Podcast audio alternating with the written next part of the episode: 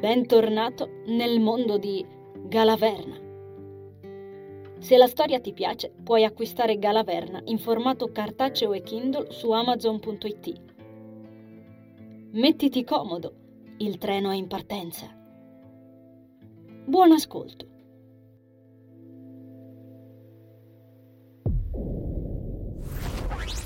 La nicta esplose e si spiaccicò in ogni angolo della camera con un rumore liquido. Gli schizzò in viso e Dennis non se ne accorse neanche. Non percepì la puzza. Non sentì neanche Uruz che già tornava da lui dietro le sue spalle. Rimase col braccio paralizzato, anche dopo aver riassorbito la fiammata, a fissare la forma contorta della persona che giaceva sotto la cassettiera. La metà superiore del corpo sbucava da un lato, a faccia sotto, e tormentata dalle mosche e da non aveva idea che altri insetti. Della seconda metà si intravedevano solo le gambe, spezzate e scomposte in modo innaturale, una troppo lontano dall'altra. C'era un odore forte, disgustoso, il cane tornò accanto al malcapitato, che esalò un debolissimo suono.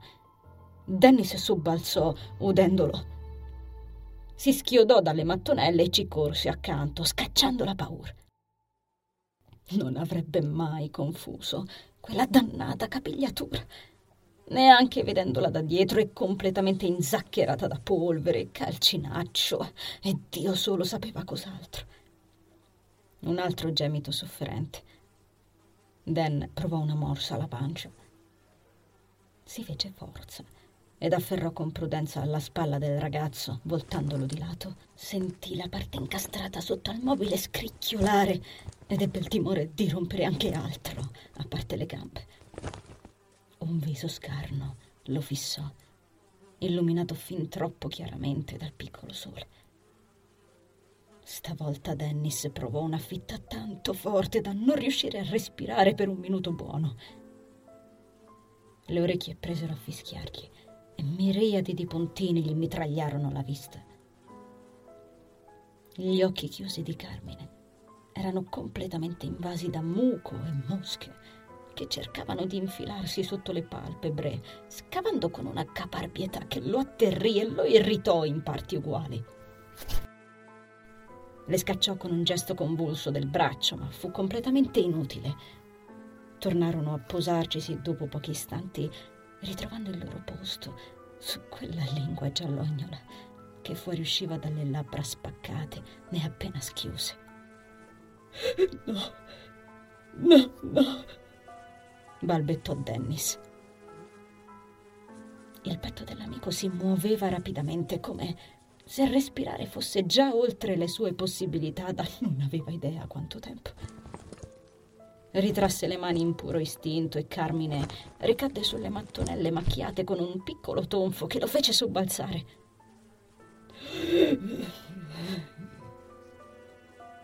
L'amico mugolò ed esalò una parola. Col cuore in tumulto, ancora in ginocchio, Dennis si avvicinò maggiormente al viso del ragazzo con non aveva idea quale forza in corpo. La frase, appena udibile, che ne uscì, gli si innestò dentro riempiendolo di gelo. Il tono era basso e gorgogliante. Non sembrava affatto la voce di Carmine. Ammazzami. Dan si tirò indietro, ritraendosi in tutta fretta. Prese aria a vuoto ed arretrò sul sedere, boccheggiando. Si costrinse ad arrestarsi con le mani che gli tremavano forsennatamente. Dan, ti prego, ti prego. Due occhi estranei e velati da una patina bianca si aprirono in quel viso scarno e lo fissarono, inchiodandolo al pavimento. L'espressione di disperazione che contenevano lo stritolò senza pietà, sottraendogli qualsiasi speranza rimasta lì dentro. Ammazzami. Non dire stronzate, brutto idiota. Sillabò Dennis. Gli parve che quelle parole che aveva appena pronunciato uscissero dalla bocca di qualcun altro. Le ascoltò come se provenissero da un altro pianeta. Facendosi una vera e propria violenza psicologica, si riavvicinò a Carmine e gli sollevò il capo appoggiandoselo sulle ginocchia.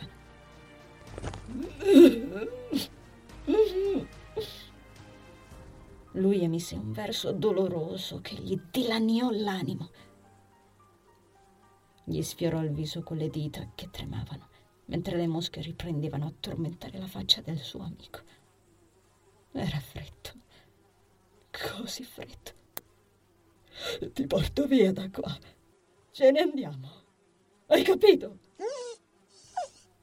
Uruz, che fino a quel momento era rimasto in silenzio, seduto dal lato opposto del ragazzo, sollevò il muso e lo guardò uggiolando. La runa sulla sua fronte lo abbagliò per qualche istante, disegnando una traccia sulla testa di Carmine. Il suo amico non disse più nulla. Riprese a respirare irregolarmente con la lingua penzoloni. Dan digrignò i denti mentre una lacrima gli divorava la pelle. Fece un ulteriore sforzo e poggiò una mano su quei capelli lerci. Lesse tutto. Vide gli oscuri demolire la casa di Carmine. Erano entrati dopo che uno dei ragni giganti che vagavano là attorno aveva sfondato la porta. Si erano riversati all'interno come uno tsunami. Non aveva idea di che fine avesse fatto la famiglia dell'amico. In quella visione era già solo e pareva essersi barricato là dentro da parecchio. Vide quei mostri demolire tutto e privarlo di ogni energia vitale dopo averlo colpito e schiacciato come un moscerino sotto al mobile dietro cui si era nascosto. Di ogni energia, o quasi. Solo la nicta che aveva battuto era rimasta lì e lo stava succhiando da non aveva idea quanto. Era là sotto da troppo. Per qualche ragione non era ancora morto e quella maledetta ne aveva approfittato per succhiarlo in tutta calma, incastrandolo in un limbo di incubi e dolore. Dan staccò la mano ed incominciò ad iperventilare mentre la testa di Carmine gli macchiava i jeans di sangue e bava. Il cane aggirò la testa bionda e gli andò incontro, spingendoglisi addosso. Dan si aggrappò al folto pelo nero e cercò la calma con ogni briciolo di forza di volontà che gli rimaneva dentro. Poi riprese a guardare quanto rimaneva del suo amico. Sentì la sua sofferenza e prese una decisione. Brutto bastardo! Singhiozzò, con le lacrime che gli uscivano copiosamente dagli occhi se le strofinò via con la rabbia e adagiò Carmine sul pavimento, rimettendosi in piedi barcollando. Perché chiedermi di fare una cosa del genere? Maledetto bastardo! Il ragazzo non esalò nemmeno un verso e continuò ad agonizzare nella sua pozza di sangue e saliva. Dan gemette. Abbassò il volto e si affondò le mani nei capelli, soffocando un urlo. Uruz si sedette accanto a Carmine ed attese, in silenzio. Merda, Carmine! Vaffanculo, vaffanculo! Dan si sfregò il naso e cercò aria in quel luogo puzzolente, strofinandosi la faccia con il braccio diede un calcio ad un'indefinita sagoma legnosa che schizzò via e si schiantò sul muro con un gran fracasso. Uruz abbassò le orecchie. Poi Dennis riprese un minimo di controllo e si guardò attorno nella stanza, cercando qualsiasi cosa potesse tornargli utile per mettere fine alle sofferenze dell'amico. Niente sembrava andar bene. Era tutto un mucchio di ricordi disintegrati ed affastellati tra loro. Ma alla fine si cercò dentro dell'altro coraggio e ne trovò a sufficienza da riavvicinarsi a lui, accosciandosi ed appoggiargli di nuovo la mano sulla testa. Serrò la mandibola e scoprì i denti, investito da un'altra scarica di singulti. Il pianto lo travolse e lo scosse in una sequela di tremiti. Non ce la faccio. Io non ce la faccio, cazzo. Singhiozzò. Strinse con forza i capelli della testa di quel dannato Carmine, che amava come un fratello. Si costrinse a darsi nuovamente una calmata, chiuse gli occhi. Non mollò la testa dell'amico. Prese aria e respiri profondi mentre Urz gli respirava pacatamente accanto. Riaprì gli occhi e fissò per un'ultima volta la faccia pallida di Carmine. Aprì la bocca, ne sillabò. Nella prossima vita mi devi un favore. Ricordatelo. Serrò la mandibola ed invocò una piccola percentuale dell'energia con la quale generava le abituali onde d'urto. La spedì nella mano che stringeva i capelli biondi. Addio, Carmen. La testa di Carmen si spiaccicò a terra come un melone troppo maturo, con un rumore che il ragazzo non avrebbe scordato mai più. Nello stesso momento, un pezzo del vecchio Dennis morì dentro quelle quattro mura.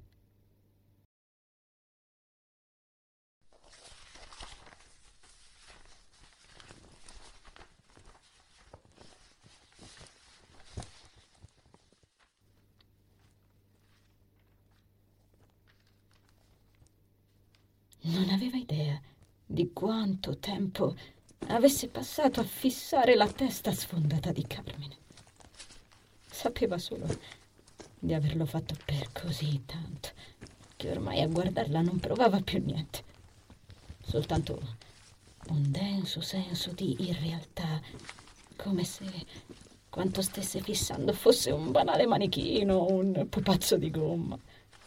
L'intera vita sfasciata di un completo sconosciuto.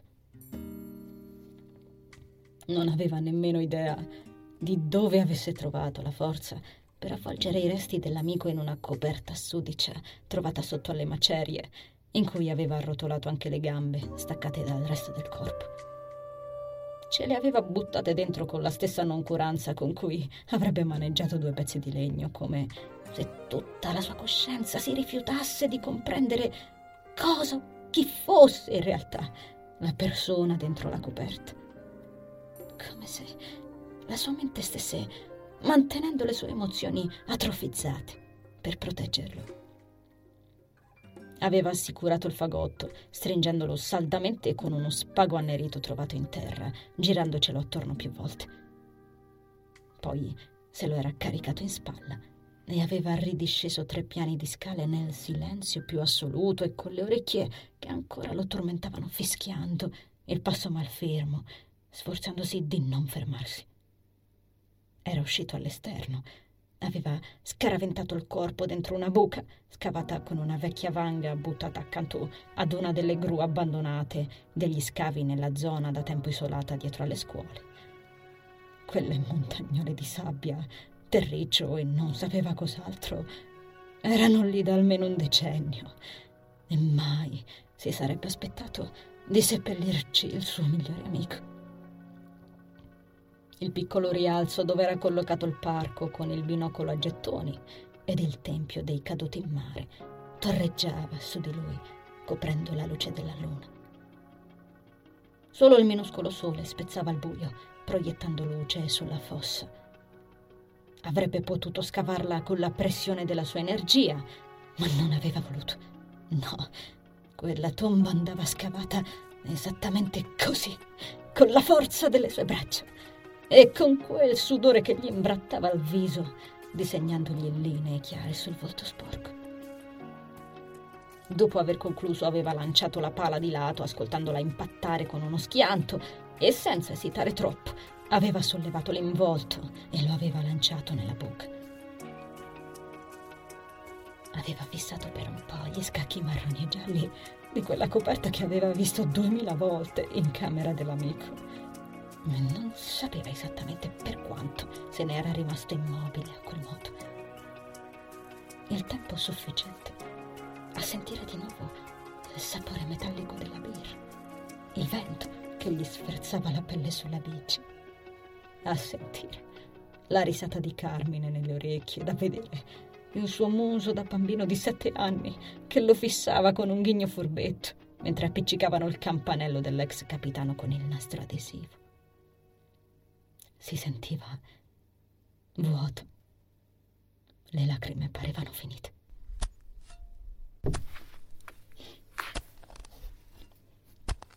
Ricoprì completamente il corpo e si accorse soltanto all'ultimo momento di avere qualcuno alle spalle. Si chiese in mezzo secondo perché il cane non si fosse allarmato e si girò con una furia che lo investì senza preavviso da un secondo all'altro, lasciando cadere la vanga. Protese il braccio e gridò, puntandolo verso la figura scura che gli si stava avvicinando. Il nucleo illuminò il volto teso di suo padre. Nel riconoscerlo, Dan abbassò il braccio di colpo, riuscendo a ritrarre la fiamma. Il braccio ancora bendato fumò e qualcosa dentro di lui si sciolse. Si sentì emanare un verso di sofferenza che non si riconobbe affatto. Il nucleo fremette e diminuì di dimensioni. La sua luce divenne fioca. Andres sollevò un braccio e lo ristabilizzò senza smettere di fissare il figlio. Poi gli si avvicinò con urgenza e quell'energia inquieta gli parlò. Seppe tutto. Vieni qui. Si strinse Dennis addosso e lo ascoltò piangere come un bambino. Tranquillo. Lo strinse forte senza preoccuparsi di potergli far male. Va tutto bene. Gli sussurrò qualche frase rassicurante, Respira. mentre Dan gli tremava tra le braccia, spremendosi via da dentro ogni briciola di dolore rimasta. stato bravo. È finito. Uruzzo sollevò il muso verso la luna e rimase così, lungo. Andres continuò a tenere stretto suo figlio, sotto il calore del piccolo sole.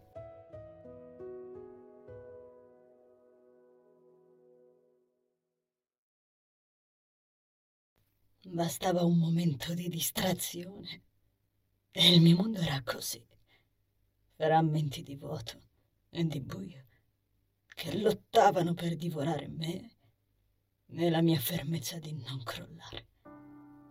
Fermo al centro del mio microscopico spazio di forza in quel gigantesco universo contorto. Bastava un secondo e chi mi circondava era troppo distratto per me. Non era mai il momento. C'era sempre altro di più importante. Si beffavano di me in pubblico e in privato cercavano di farmi sentire colpevole anche se non ero solo io a sbagliare. Dicevano di volermi bene e mi pugnalavano senza neanche preoccuparsi di mirare alla schiena. Puntavano al mio cuore, librando visivamente un pugnale e mascherandolo con qualche sorriso di plastica e quelle belle parole. Dolore, buio, claustrofobia. Cose che avrei potuto fare solo io e che se non avessi fatto io sarebbero rimaste lì a puzzare e peggiorarmi l'esistenza. Tutto sembrava puntare a me, sempre, mascherandosi nelle persone che amavo di più e nei posti che un tempo avrei chiamato casa.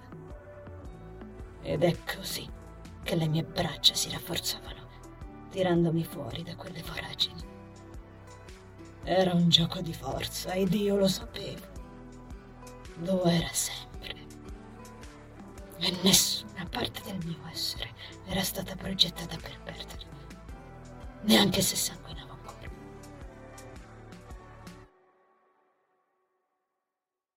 Anisa spalancò gli occhi nell'ennesima di quelle mattine buie e gelide che parevano volerla mettere alla prova sul filo del limite, stringendola in mille nodi soffocanti che corsero a svegliarla dentro al letto. Gli ultimi frammenti del sogno lasciarono disperdere i ricordi di Rudy. Il dolore per la sua vecchia vita lo aggredì con più forza grazie alle tenebre che avvolgevano l'isola. Si sedette e ansimò, stringendo il lembo della coperta, mentre la testa gli vorticava attorno all'impazzata. Si calmò, strofinandosi via le lacrime. Ascoltò il silenzio della sua stanza deserta, osservando la chitarra che gli dava il buongiorno dal gancio sulla parete. Non era sua indole perdere il sorriso, ma ultimamente a Tanisa pareva di svegliarsi da un incubo per ritrovarsi in un altro incubo. Tutta quell'oscurità, tanto a lungo prolungata, stava mettendo in difficoltà perfino Rudy nelle vesti della ragazza. Era un fenomeno strano e nuovo, come qualsiasi cosa lo avesse sorpreso da quando era tornato su Ravi. Forse in un'altra occasione, in un'altra pelle. Quel buio sarebbe avvizzito davanti alla sua grande brillantezza. Ma dentro quella galaverna no. Era quella galaverna che stava provando a spegnerlo, pur senza riuscirci. E non ci sarebbe mai riuscito. Semplicemente uno come lui non era stato progettato per estinguersi. La ragazza scalciò via le coperte in un gesto secco, sedendo sul letto e attendendo che il giramento di testa allentasse un po'. Per l'emicrania non c'era nulla da fare.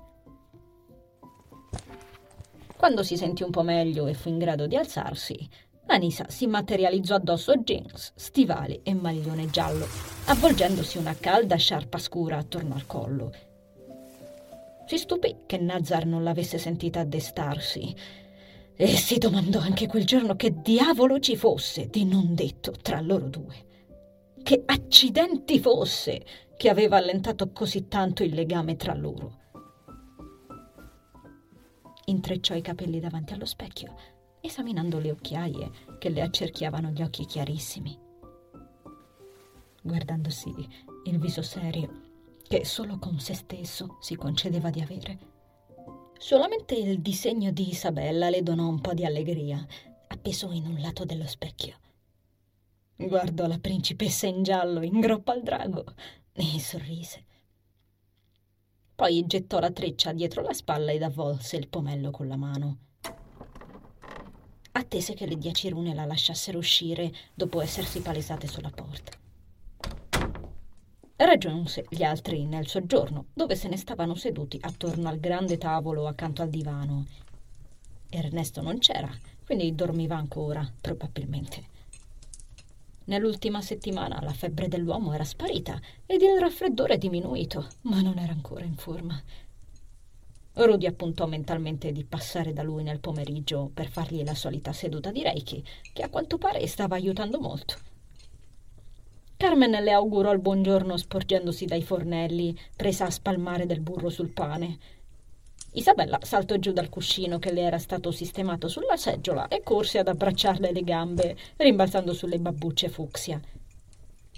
Lei sorrise ed incontrò gli occhi di Andres, che le stava indirizzando uno dei suoi sguardi profondi. Appozzò un sorriso, non con molta convinzione. Buongiorno, cara. Buongiorno. La ragazza prese Isabella tra le braccia e si accostò al tavolino. Nazar si materializzò di fianco a lei. Dormito bene? Come ti senti? Ma sì, bene. E tu? Mentì, accomodandosi nella sedia accanto all'uomo seduto a capotavola, voltando il capo a sinistra per guardarlo. Si accomodò la bambina sulle ginocchia, che incominciò a toccarle la treccia con gran curiosità. Bugiarda. Le sussurrò Nazar nella testa. Becco chiuso, boss. Andres annui col capo e non fu molto chiaro se a segno di aver recepito la risposta o se intendendo di star bene. Ricominciò a masticare il pane e marmellata che aveva nel piatto e gettò uno sguardo preoccupato al figlio, seduto alla sua sinistra. Anisa sbirciò un'altra di quelle espressioni lontane, mentre Dan stringeva la tazza di caffè e ci guardava dentro come in cerca di risposte. Un solco sembrava essersi ormai da tempo inciso sulla sua fronte e non pareva voler più schiodare da lì. Riusciva a vederlo bene, nonostante il fumo serpeggiante dalla tazza viola. Era un po' che il ragazzo non si radeva. Non aveva una gran crescita di barba, ma ora si notava. Gli adombrava le guance in un velo scuro ben evidente, risaltandogli l'espressione cupa e dispersa in qualcosa. Continuava ad accorciarsi i capelli, ma ultimamente erano infoltiti e perennemente in disordine. A quanto pare, a volte si limitava a tirarli indietro sulla testa con del gel, ma non bastava a domarli. Una ciocca gli ricadde sulla fronte mentre se ne stava preso nella contemplazione della bevanda. Anche Nazar gli indirizzò uno sguardo rapido per poi tornare davanti all'uscio, scomparendo e riapparendo. Alimentò un po' la schermatura davanti alla porta mentre Anisa ascoltava il fuoco scoppettare nel camino e cercava lo sguardo blu di Dennis senza risultato. I nuclei luminosi che il ragazzo teneva in funzione brillavano sempiterni sulle loro teste, illuminando la stanza a pieno. Non pareva aver fatica nel controllarli, eppure non era certo seduto lì a tavola con loro, in realtà. Dennis non era più lo stesso ormai. Era taciturno, serio, schivo. Soltanto Isabella riusciva a strappargli qualche sorriso, anche se non molto a lungo. Mangiava poco, dormiva ancor meno. Andres lo sentiva nel buio della propria stanza, nel mezzo della notte, mentre tutti gli altri riposavano. Sentiva che gli mancava la chitarra, gli mancava Carmine e sua madre, che era stufo di quel buio. Andres percepiva quell'irrequietezza sottopelle e masticava quel senso di impotenza del non poterci fare assolutamente nulla. Ogni azione di Dan durante le spedizioni per aiutare le persone poteva sembrare vuota dietro quell'espressione sempre marmorea, ma in realtà non era affatto così. In realtà Ogni persona che non riuscivano ad aiutare e che moriva in qualche circostanza era Carmine. Ogni nicta che affrontavano era la stessa che lo aveva prosciugato in quella casa. Eppure in qualche modo stava proseguendo. Fino a quella stessa mattina, alle 10.33, proprio lì, seduto a tavola ad ignorare la colazione, in cui si rese conto che semplicemente non era più in grado di tollerare niente di tutto quel buio e di tutto quel ghiaccio, di tutto quel dolore, di quell'ingiustizia. Niente. Si alzò di scatto e si diresse alla porta facendo sobbalzare Anisa. Carmen, che si era seduta da poco, sollevò il mento per guardarlo. Non appena gli passò a fianco, Andres gli aggrappò al polso con la sua stretta vigorosa. Dan si fermò. Nazar si voltò a fissarlo, corrugando la fronte, percependo quell'energia inquieta. Vedi di mangiarti qualcosa o non esci di qui, chiaro? Il tono severo ed aspro del padre lo colpì come una frustata. L'uomo sapeva cosa stesse passando, ma senza quel polso di ferro Dennis sarebbe stato totalmente fuori controllo in quello stato d'animo. Il ragazzo grugnì ed Andres aumentò la stretta attorno al suo polso. Temo di non averti sentito molto bene. Lo sfidò. Ho capito, lasciami andare. Dopo qualche attimo di esitazione l'uomo lo mollò. Dennis ignorò il bruciore al polso e tornò al suo posto, sedendosi in tutta calma e compostezza. Anisa tirò un sospiro di sollievo. Lo guardò mangiucchiare un biscotto alle nocciole, lo stesso broncio del padre impresso nei lineamenti. Andres gli lanciò uno sguardo a fronte infossata, finendo la colazione. Si sbottonò di poco il giacchetto della tuta e si alzò senza una parola, sollevando le proprie stoviglie. Isabella ruotò il cappuccino verso il cuginetto e mise su un'espressione un po' burbera.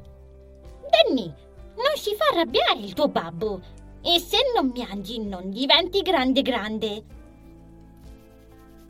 Il ragazzo si grattò la testa mentre un sorriso sfiorava le labbra di Carmen. La bambina scese agilmente dalle ginocchia di Anisa ed andò ad arrampicarsi su quelle del cugino. Incominciò ad accarezzargli la barba mentre lui sospirava. Baciò la testa profumata della piccola ed Anisa percepì di nuovo quel dolore dentro di lui che veniva allevigato, almeno un po'. Quella mattina buia, Rudy, Nazar e Dennis avevano deciso di separarsi dopo aver distribuito i viveri alle famiglie della città e dopo aver rinnovato per loro le protezioni ed il calore dei nuclei. Accettarono i ringraziamenti commossi di tutte quelle persone, come sempre, i loro abbracci ed i sorrisi timidi dei bambini. Lasciarono che coccolassero Uruz, che il cane annusasse il musetto di qualche altro animaletto domestico e che Nazar scambiasse qualche parola con loro tutti. Poi tornarono all'esterno e si divisero i compiti.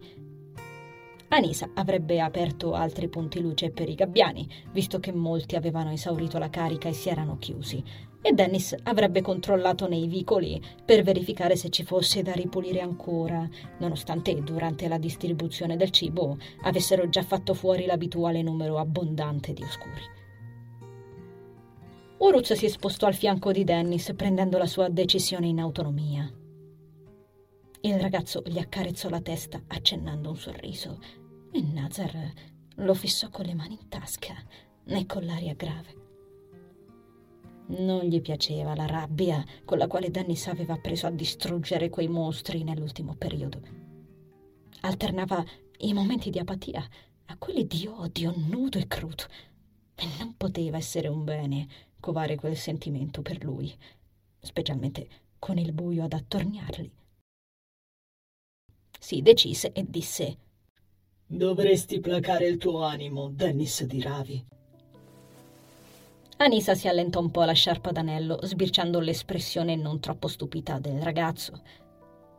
Sapeva per certo che Nazar covava quelle parole per lui già da tempo, ma fino ad allora non pareva aver voluto dir nulla per qualche ragione. Il calore del piccolo sole le stava facendo sentir caldo, ma la neve del ghiaccio attorno a loro non volevano scalfirsi, nemmeno di un millimetro. Non era certo una galaverna comune, d'altro canto. Sul piano spirituale tutto era ricoperto da un manto rosso. Non era certo un mistero di chi fosse quell'energia scarlatta. Eppure Banjuk, seppure ridestato completamente, non era ancora sopraggiunto. Meglio così, indubbiamente. Ma Rudy si chiese come mai, soltanto in quell'istante. Forse si stava nutrendo. Non ricevendo risposta, Nazar continuò. Non puoi combattere l'oscurità se dimora il buio in fondo al tuo cuore. Dan sollevò il mento in un'espressione dura L'energia di lucente gli illuminò lo sguardo, celato appena dal cappuccio della felpa. Dovresti averlo capito che faccio le cose a modo mio. Nazar si zittì ed il suo sguardo fulgente si tinse di rammarico. Non devi perderti, ragazzo. Non permettere al dolore di trasformarti in quello che non sei. Dennis voltò il capo per guardare Anisa, ci rivediamo qui tra un'ora esatta.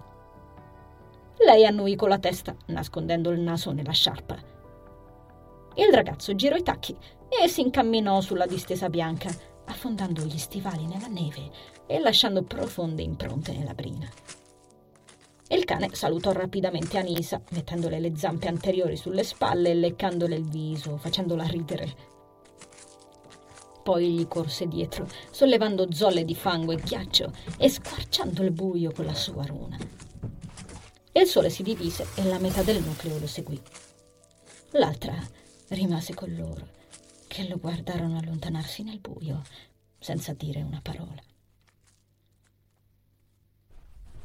Dan spinse sulle gambe, inerpicandosi sulla salita di quella dannata strada sepolta dalla neve. Corse fino a farsi bruciare i polmoni. Corse esattamente come quando, sulla stessa strada, sfrecciava a tutta velocità assieme al suo migliore amico, sentendo i polpacci fargli male.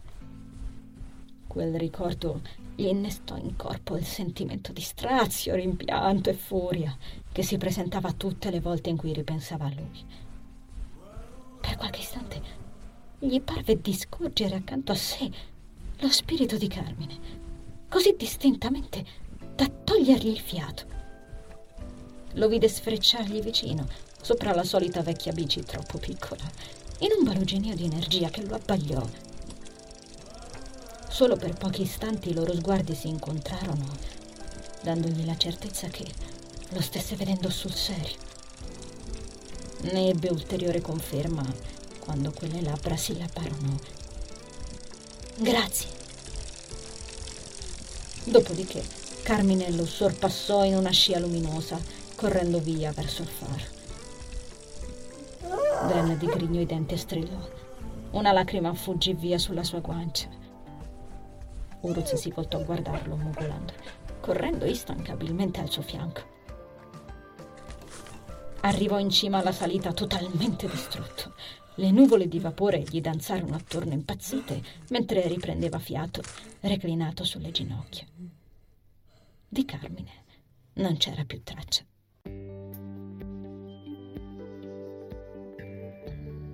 Caro viaggiatore, grazie per aver ascoltato l'episodio. L'avventura continua il prossimo venerdì con l'uscita della nuova puntata. Ricorda di iscriverti al podcast ed attivare la campanella per non perderti le novità. Ti aspetto sempre qui. Conservo il tuo biglietto. A presto!